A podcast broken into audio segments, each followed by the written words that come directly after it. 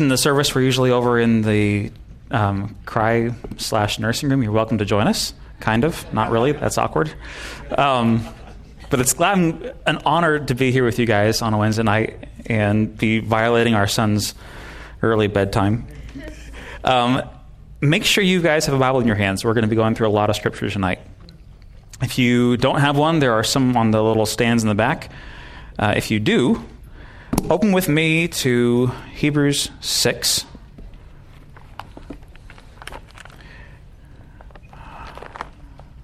But before we get there, I want to ask you all a question. The old covenant, we know that God began with Abraham, Abraham, Isaac, and Jacob. That covenant saw God choose Israel as his people. And he administered his presence. He said, You're my people. I'm going to be especially present on earth through you. And I'm going to minister my presence in you by this particular tribe of Israel's 12 sons, Levi. I'm going to have the priests administer the sacrifices and the offerings and the gifts, and they're going to be how you commune with me. But I'm going to have a rarefied system of communion. You're going to be either, you have to be a Levite to minister in the temple, you got to be a descendant of Aaron to be a priest, and then your covering, your communion with me, is only good for that one sacrifice, most recently done. That's been done in the sacrificial system.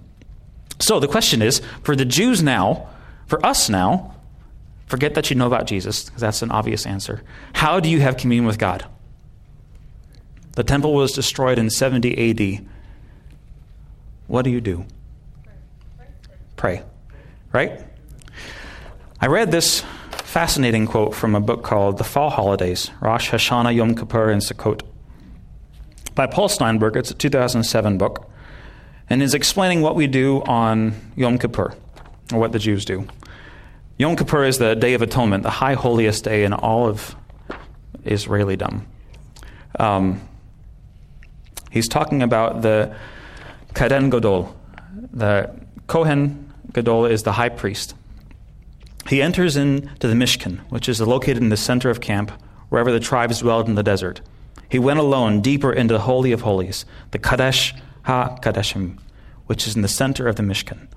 Therefore, there in the center of the center of the community, one day each year, this one designated person called on the ineffable name of God. Today, we have no high priest and no Holy of Holies. We are decentralized, and the only center now available is the one found within each of us. Therefore, on Yom Kippur, it is to the center of our beings we must go to talk to God, to call upon God for the sake of self renewal and betterment. Now, I think that really only works if you're not considering what you're saying. Where is this disconnect from God coming from? From the center of yourself. You know that you are sinful, you know that you're broken, and you want to have this nearness to God. The word for in, in Hebrew for a sacrifice, korbanot, it comes from the same root word as to draw near. So for an Israeli, for a Hebrew, they want to draw near to God, but they can't offer sacrifices, and so they go to themselves inside the center of themselves where the brokenness comes from. Something's out of whack here. Now, think with me, if you would, back to the first century of Hebrews, when they're just told, Jesus is all you need. He's it okay, Jesus wasn't a Levite. Um, I get that he's a Judah descendant member, so he can be king. I get that. That's cool. And God talks through prophets. He just picks them kind of at random, so I guess he could be a prophet. But the priest, I'm not buying it. He's not a Levite, not a descendant of Aaron. So how do you get around that? Well, the writer of Hebrews answers that question, and we're going to dig into that tonight. Read with me if you would, or I'll, I'll read, you guys can listen along. We're going to read in Hebrews 6, beginning in verse 19, and we're going to unpack from there all the way to 8 3, give or take. Pastor Rob said that I could have about two and a half hours. Is that what you guys usually run? Oh, okay, good. Um, Hebrews 6:19. This hope we have as an anchor of the soul both sure and steadfast, and which enters the presence behind the veil, where the forerunner has entered for us, even Jesus, having become high priest forever, according to the order of Melchizedek. For this Melchizedek, king of Salem, priest of the Most High God, who met Abraham returning from the slaughter of the kings and blessed him, to whom also Abraham gave a tenth part of all, first being translated king of righteousness, and then also king of Salem, meaning king of peace. Without father, without mother, without genealogy, without having neither beginning of days nor end of life, but made like the Son of God, remains a priest continually. Now consider how great this man was, to whom even the patriarch Adam, Abraham gave a tenth of the spoils. And indeed, those who are the sons of Levi, who receive the priesthood, have a commandment to receive tithes from the people according to the law. That is, from their brethren, though they have come from the loins of Abraham. But he whose genealogy is not derived from them received tithes from Abraham, and blessed him who had the promises. Now, beyond all contradiction is this that the lesser is blessed by the greater. Here, mortal men received tithes, but there he receives them, of whom it is witnessed that he lives. Even Levi, who receives tithes, paid tithes through Abraham, so to speak. For we, he was still in the loins of his father when Melchizedek met him. Let's pause there for a second. He, the writer of Hebrews is addressing this guy, Melchizedek, king of Salem. Now, Melchizedek all has a wonderful three verses in the Old Testament. So think, what is he doing? If you go back to Genesis 14, there he, or he's talking about how uh, Abraham, like he said, had gone out to rescue Lot. And as he's going back through with the spoils of the kings that he despoiled to take care of Lot, all of a sudden, he meets this guy Melchizedek. We told you he's the king of Salem, the king of priests, the priest of the Most High God, and he gives him a tithe. And then he goes on his way. And that is where this guy draws this wonderful analogy of the priest that Jesus is. And you're thinking, so what? I don't get what you're doing, man. Well, in Psalm 110, David references him, his, him again, and the writer of Hebrews will get to that. But he says in Psalm 110, Now I've made you, God says, it's the same psalm where Jesus says later on, The Lord said to my Lord, Sit at my, sit at my right hand till I make your enemies a footstool for you. He promises that the same person he's talking to, my Lord, you are a priest forever after the order of Melchizedek. Now, how far after this encounter with Abraham that we have written about in Genesis is this one verse in Psalm 110? A good couple hundred years.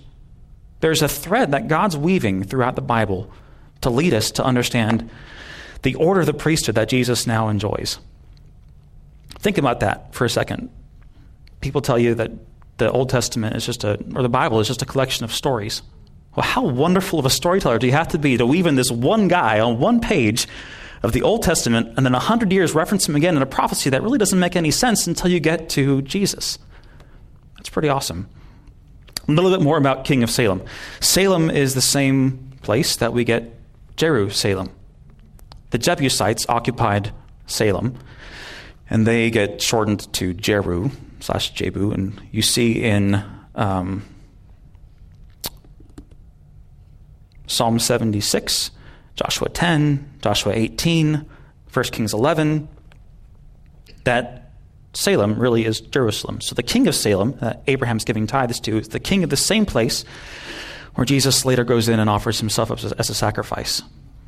Also, in King, 1 Kings 11, it's interesting to know that God says he chose Jerusalem out of all the tribes of Israel. So there's something special about this city, something special about its ruler, something special about what happens in this city for God.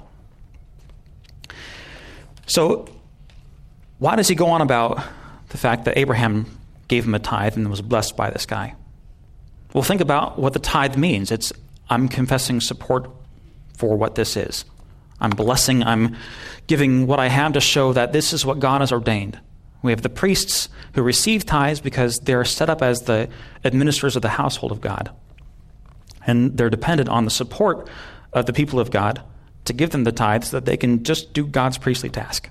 So, what is Abraham giving a tithe to this guy who's just all of a sudden popping out of nowhere? Well, he's saying, I recognize that God has put his priesthood on you, and I'm supporting that. I see that in you, and I'm, administ- I'm confessing that. And it wasn't just like Abraham was just some dude giving this guy a tithe out of nowhere. Abraham, like he says, was the one who received the promises. To be a little bit um, vernacular, Abraham was the daddy of them all for the Israelis. He was the one who was the father of the father of the fathers for the entire nation. There's no higher dad in all of the Hebrew culture than Abraham. Not even Moses, who was the greatest prophet. Abraham was one who received the promises, and he's acknowledging and saying, You have something higher. Not just that I received the covenants, but you are a priest of the Most High God. I confess that. So, this guy, Melchizedek, he's a real character of a real place, and we don't have his genealogy. Well, that's kind of a big deal for, is, for the Hebrews.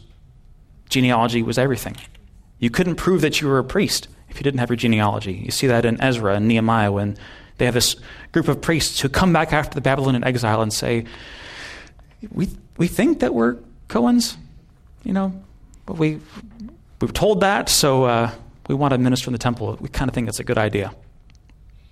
And Nehemiah looks through and says, I don't see in the register. You can't prove your genealogy, so you're not really priests to me. Not really priests to God. So this guy was a priest not based on his genealogy, but simply because of his declaration by God, You are a priest of me. And then he blesses Abraham. So he's what they, the writer of Hebrews is saying that the lesser receives blessing from the greater. It's like when, as a parent, I see now, I give Judah something great. I clean him, I bathe him, I give him a little thing to suck on. And he gives me smiles, and the smiles bless me, but they're not as the same as me blessing him with care and protection and taking care of. In a position, I'm greater than him. I'm bestowing something that he can't convey back to me upon him. So that's what this guy, Melchizedek, is doing. If we go on, we were in verse 11. Therefore, if perfection were through the Levitical priesthood, for under it the people received the law, what further need was there that another priest should rise according to the order of Melchizedek, and not be called according to the order of Aaron? For the priesthood being changed, of necessity there is also a change of the law. For he of whom these things are spoken belongs to another tribe from which no man has officiated at the altar. For it is evident that our Lord arose from Judah, of which tribe Moses spoke concerning nothing concerning the priesthood. And yet it is far more evident that if, in the likeness of Melchizedek, there arises another priest who has come not according to the law of a fleshly commandment, but according to the power of an endless life, for he testifies, You are a priest forever according to the order of Melchizedek. For on the one hand, there is an annulling of the former commandment because of its weakness and unprofitableness. For the law made nothing perfect. On the other hand, there is the beginning of a better hope, the bringing of a better hope, through which we draw near to God. You got to remember that this, this whole passage is about how we draw near to God. And what the writer of Hebrews is saying is that this old system never satisfied completely. It's a foretelling of Christ because it could never do what we really could want to do. We could never draw perfectly near to God because only this one guy got to go in and speak the name of God once a year. And even then, every time we sinned, we sacrificed. Every time we thought we sinned, we sacrificed. Every time we touched something we think might have been unclean, he sacrificed. You get what I'm saying? There's a lot of sacrificing going on. And it's all for the sake of this immediate connection to God for a time being mediated through somebody else. But it's never perfect because you always have to do it again.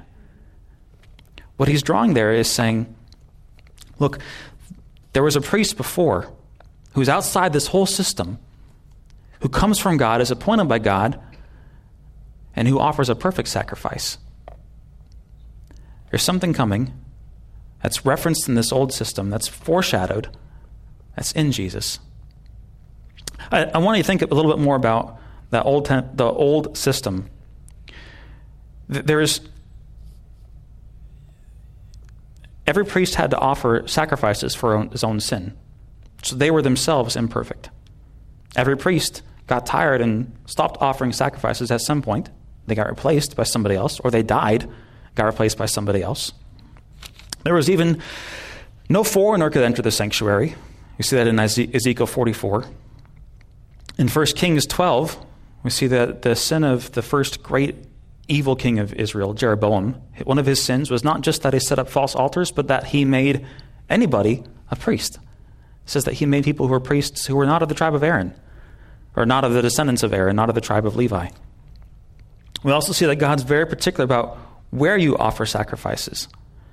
Um, so there's only this one place we can offer sacrifices in this very particular way, and it's never quite working. There's some prophet, prophecies about what's going to happen that the Israelis just may not have got their heads around because they, they can't see it because Jesus wasn't the, the political leader they were thinking. In Jeremiah 23, 33, I'll read it to you. Jeremiah is talking about this righteous branch that would come. And the Jews believe this would be a political ruler. In Jeremiah 23 5, he says, Behold, the days are coming, says the Lord, that I will raise to David a branch of righteousness. A king shall reign and prosper, and execute judgment and righteousness in the earth. So there's this branch coming who's going to be a leader. We see in Zechariah 9, or Zechariah 6, that's when they've come back from the Babylonian exile, and there's this great high priest, Jeshua. Jeshua's raised up, and he's got some sin that's confessed, and he's made righteous, and he's declared in Zechariah 6. Zechariah is told, Hey, look, I want you to put a crown on him. He's the great high priest, remember? He's a Levite. He's getting a crown put on his head. In verse 12, uh, verse 11 Take the silver and gold, make an elaborate crown, and set it on the head of Joshua, the son of Jehozadak, the high priest, and speak to him, saying, Thus says the Lord of hosts, saying, Behold, the man whose name is the branch. From his place he shall branch out, and he shall build the temple of the Lord. Yes, he shall build the temple of the Lord, he shall bear the glory, and shall sit and rule on his throne. So he shall be a priest on his throne, and the counsel of peace shall be between them both. So we have the system itself that says something greater is coming. We have this prophecy that doesn't make any sense because it's the priest getting a crown. We know that the crown comes through David. Why is a priest getting a crown? Well, it's obvious that Joshua, Joshua, the high priest, is not really the branch that is being foreshadowed, but there is a connection coming between someone who's going to be this branch, this righteous king, who is also a great high priest. That's obviously what we see now in Jesus. There's a reason why we're going through all this history. I want you to understand the system that was in place and why this would be such a conundrum for the Jews in the first century. They would have seen Jesus as someone who doesn't rightfully offer sacrifices. So he needs somebody else to intercede for him. And what the writer of Hebrews is pointing out is that no, Jesus needs nobody else. Jesus is an order, he's a priest after a different order, after a different system than what you've seen. Let's continue on in verse verse 20. For inasmuch as he was not made priest without an oath, for they had become priests without an oath, but he was with an oath by him who said to him, The Lord has sworn, and he will not relent. You are a priest forever, according to the order of Melchizedek. By so much more, Jesus has become a surety of a better covenant. Also, there were many priests because they were prevented by death from continuing. But he, because he continues forever, has an unchangeable priesthood. Therefore, he is also able to save to the uttermost those who come to God through him, since he always lives to make intercession for them. For such a high priest was fitting for us, who is holy, harmless, undefiled, separate from sinners, and has become higher than the heavens, who does not need daily, as those high priests, to offer up sacrifices, first for his own sins and then for the people's. For this he did once for all when he offered up himself. For the law appoints as high priests men who have weakness, but the word of the oath, which came after the law, appoints the Son who has been perfected forever. Now, this is the main point of the things we're saying in chapter 8 we have such a high priest who is seated at the right hand of the throne of the majesty in the heavens, a minister of the sanctuary and of the true tabernacle which the Lord erected, and not man. For every high priest is appointed to offer both gifts and sacrifices. Therefore, it is necessary that this one also have something to offer. So, what's going on here? He says there are many priests, and yet Jesus is the one. There are many priests because they died, and yet Jesus lives forever. There are many sacrifices that saved incompletely, but Jesus can intercede and offer and save to the uttermost. Therefore, it's fitting that we have such a high priest. See, Jesus was not only foreshadowed in the Old Testament, but completely satisfied that old law. These old sacrifices pointed to the need that we have an imperfect thing being offered by an imperfect man that can never fully unify us with God and give us unity with Him. Jesus lived a perfect life under that system, yet not part of it. See, with the old priests, if they touched something unclean, what won? They unclean. They became, they became unclean. With Jesus, you have him reaching out and touching lepers. You have him reaching out and touching someone who's lame. You have him going in and speaking to the dead. And yet, none of that uncleanness rubs off on him because he's perfectly holy and he conquers uncleanness. And we also see that Jesus lives forever. So, this atonement isn't something that's based on ourselves. This old system is uh, it was a foreshadow of Jesus, and Jesus has paid it. And so the Hebrew, the writer of Hebrews is saying now, okay, so what? The so what's really there are four big things here. First, our nearness to God isn't something that's mediated by somebody else anymore. Our nearness to God, we have access through Jesus directly. If you turn with me to Ephesians 2, verses 11 through 16, Paul gets into this here. He says, Therefore, remember that you, once Gentiles in the flesh, who were called uncircumcision by what is called the circumcision, made in the flesh by hands, that at the same time you were without Christ, being aliens from the commonwealth of Israel and strangers from the covenants of promise, having no hope and without God in the world.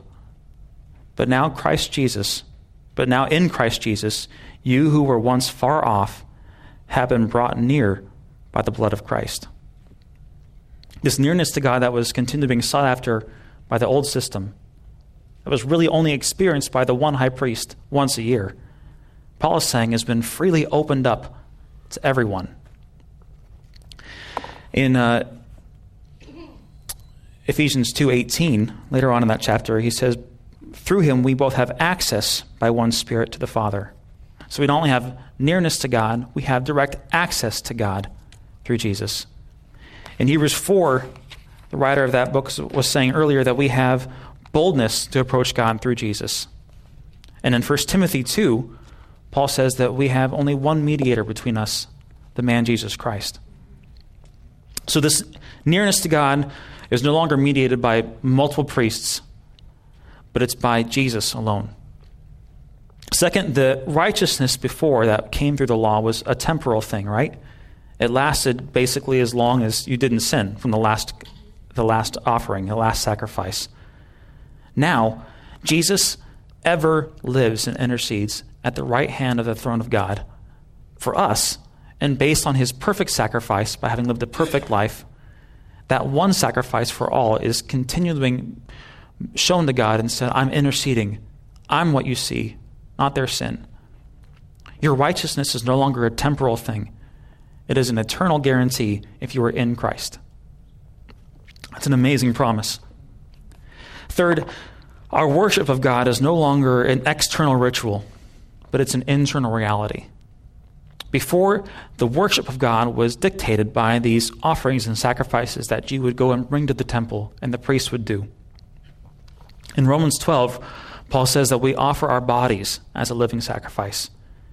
In Psalm 50, David even foreshadowed this. He said, Our thanksgiving is an offering to God. In Psalm 141, he says, Our prayers are as incense, and the lifting of hands is like an evening sacrifice. In 1 Corinthians 10, Paul says that we do all things to the glory of God.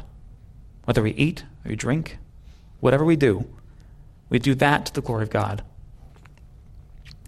In John 4, that's the parable of the woman, uh, not the parable, the story of the woman at the well. Remember what she asks? Oh, we worship on this mountain, and your prophet said well, you should worship on this mountain. Where's true worship? He said, You'll worship in spirit and truth. And he says, it's, it's neither one of those things. You'll worship in spirit and truth through me. So our worship is no longer an external thing, but a reality that we experience inside. Finally, the fourth thing that is the result of this is that we're now, as little Christs, as Christians, we're God's priests here on this earth. In 1 Peter 2, 4 through 10, let me read that to you. Peter, one who's called the rock by Jesus himself, he says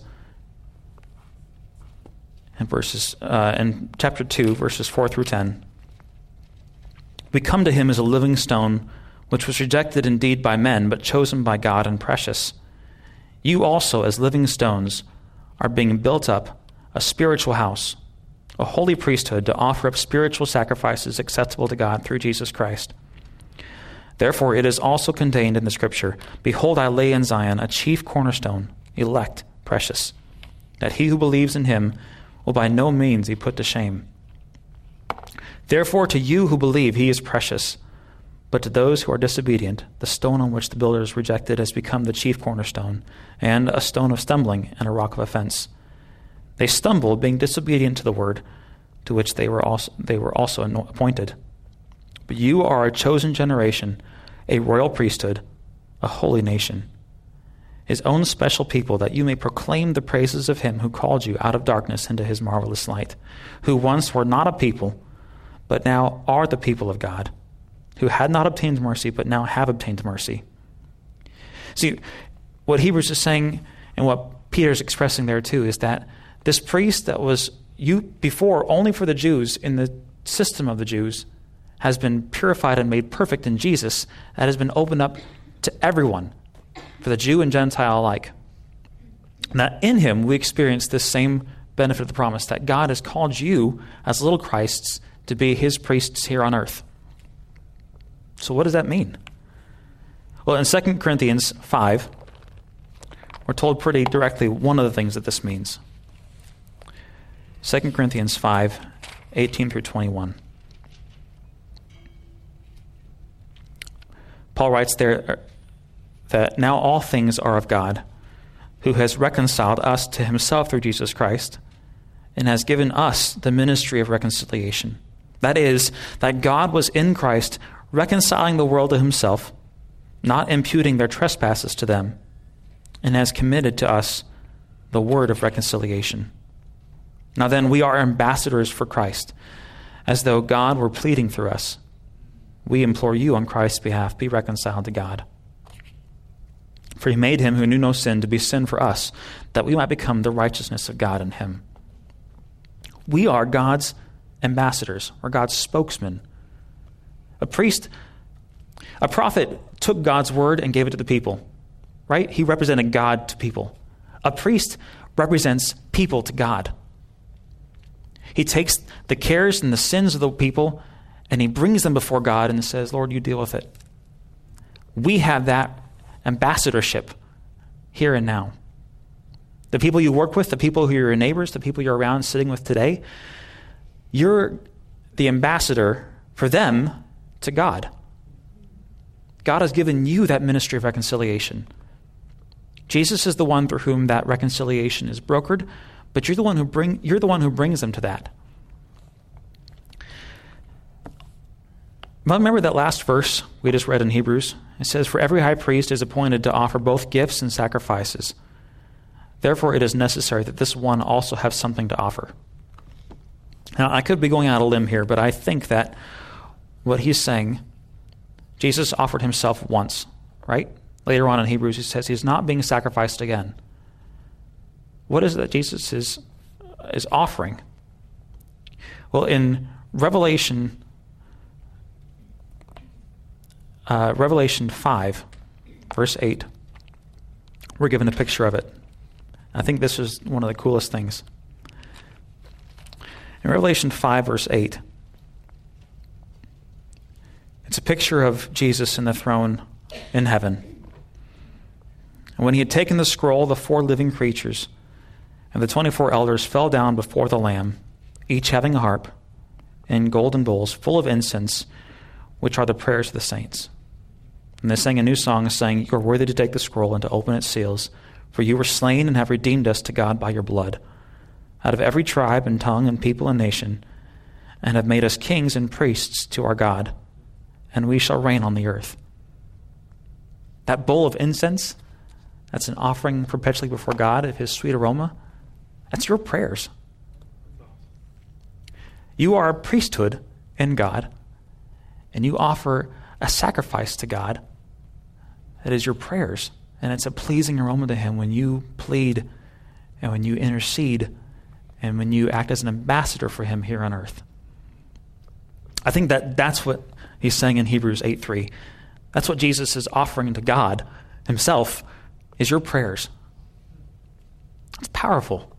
It's for good reason that Pastor Rob says that our prayer service really is the most important service of the week. That's when we're taking part in this priestly function. But it's not just that service. Everything you do, if it's true that worship is no longer something external, but really everything you do, every moment of every day, you have this opportunity to take part in this priestly function of offering sacrifice and intercession and pleading before God. So, what now? Well, we're little Christs, right? Does, your relationship with God is not dependent on your genealogy. Your relationship to God is not dependent on your past, where you've come from. Your relationship to God is dependent on one thing what Jesus Christ did. Second, we worship God all the time. Our hearts and our minds need to be ready for action, need to be ready to see, Lord, what are you doing? Where do you want me to intercede here and now? Because that's what Christ is doing daily for us. Third, your righteousness, your right standing and nearness to God isn't dependent on your sin at any one moment. Christ ever lives and pleads for you before the throne of God, and he's making intercession for you based on his perfect sacrifice. That your sin is not something that interrupts your relationship to God. Satan would love for you to believe that every time you sin, you're just completely cast and separated from God. Not so. The moment you turn to Christ and look on Him as your sacrifice, that reconciliation is immediately restored. It's the same thing how we were told in the Old Testament that Moses raised up this serpent in the wilderness, that whoever looked at that serpent would be saved from these snakes that were going around and biting people. It wasn't, oh, yeah, look to the serpent and then 15 minutes later you're saved. Or look to the serpent next month. It'll be good. Or look to the serpent and then offer a sacrifice yourself, and then you'll be good. It's look to the serpent, and those snakes can't hurt you. Finally, be in prayer. In all times, in all things, for all people, we have this, this ministry of reconciliation. There's a part where um, in 1 Timothy, I think this is why Paul says that. He requests that for all believers, we lift up requests, prayers, intercession, and thanksgiving for all men, especially those who are in leadership. God looks to his people to be his ambassadors here on earth. It's not the, the political rulers that we see going on in the world. God has given you a special ministry and a special responsibility as his people here and now to bring that ministry of reconciliation here on the earth. God's kingdom comes through us on this earth. Amen. Let's pray together. Lord Jesus, thank you that you are a perfect priest for us. That your ministry to us wasn't dependent on a genealogy that really couldn't be fixed, that you couldn't be both from the tribe of Levi and the tribe of Judah or that your covenants are sure, though, that you made a way for your promises to be true, even if we didn't see it. God, if there's anyone here who doesn't know you, who doesn't have this covering of your perfect sacrifice on their behalf, Lord, would you speak to their heart here and now? Would you draw them to where they would feel your presence tugging on their heart and say, Let me in. Let me be your priest. Let me be your one access point to God. God, I pray for their hearts that you'd come in. Lord, thank you for your people who are here gathered in your name tonight to learn more about you, I pray they'd be encouraged to see that you are completely sufficient, that our relationship to you isn't dependent on external rituals and sacrifices, God, that we don't need another priest to bring you near to us, but you yourself brought us near to you. Or cause us to go out from here tonight to be your ambassadors, to be your priests and your interlocutors, the ones who speak on your behalf here in this world right now.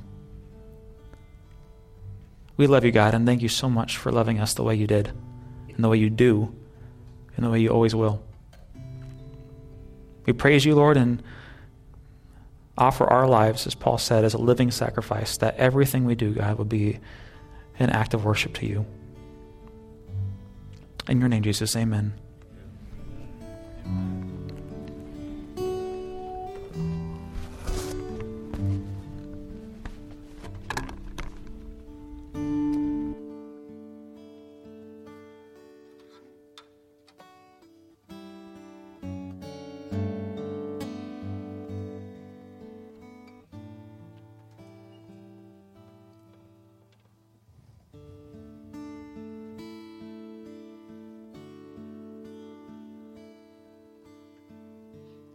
Before the throne of God above. I have a strong and perfect plea, the great high priest whose name is love, whoever lives and pleads for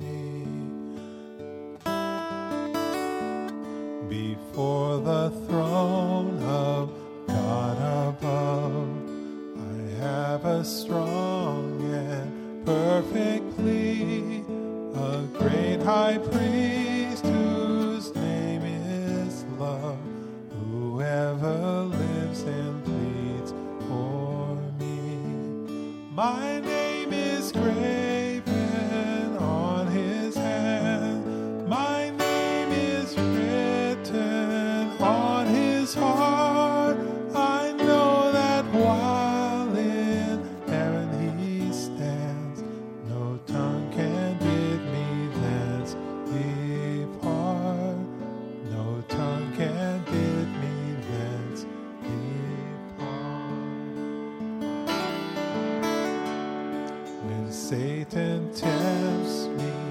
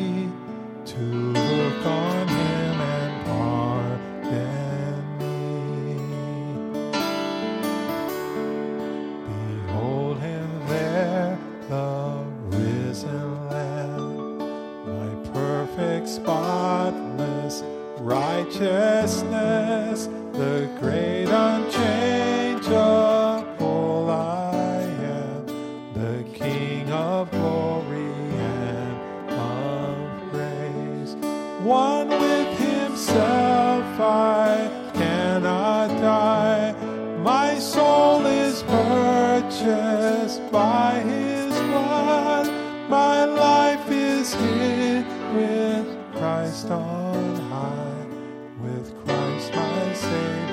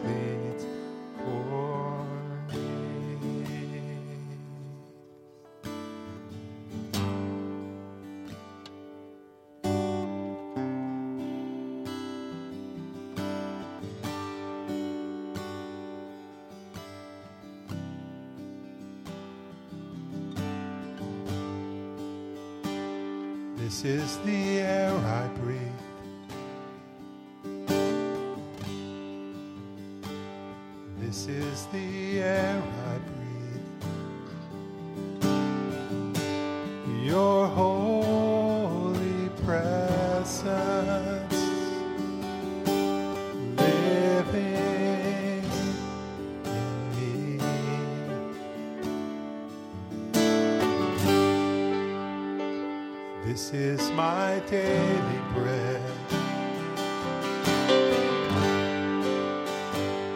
This is my daily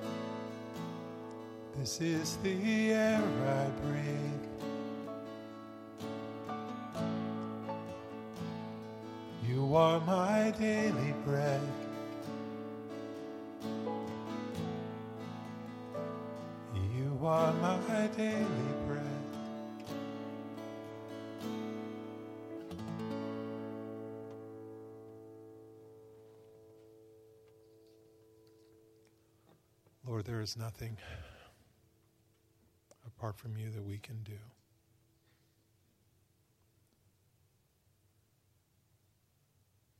Father, we are so humbled, Lord, to know that the God of the universe loved us so much to be our mediator, to be uh, to send uh, uh, a, a, your Son, Lord, to be our mediator, to make intercession for us so that we're at peace with you tonight. Lord, we just we just say hallelujah to that. Father, you are a great God. You love us so. Or Lord, we're not looking for another. We already know who he is. Lord, we just sing his name, Jesus, Jesus. And we, we love you, Lord. And we are grateful for, for your word, which is faithful to proclaim the, the truth of who you are.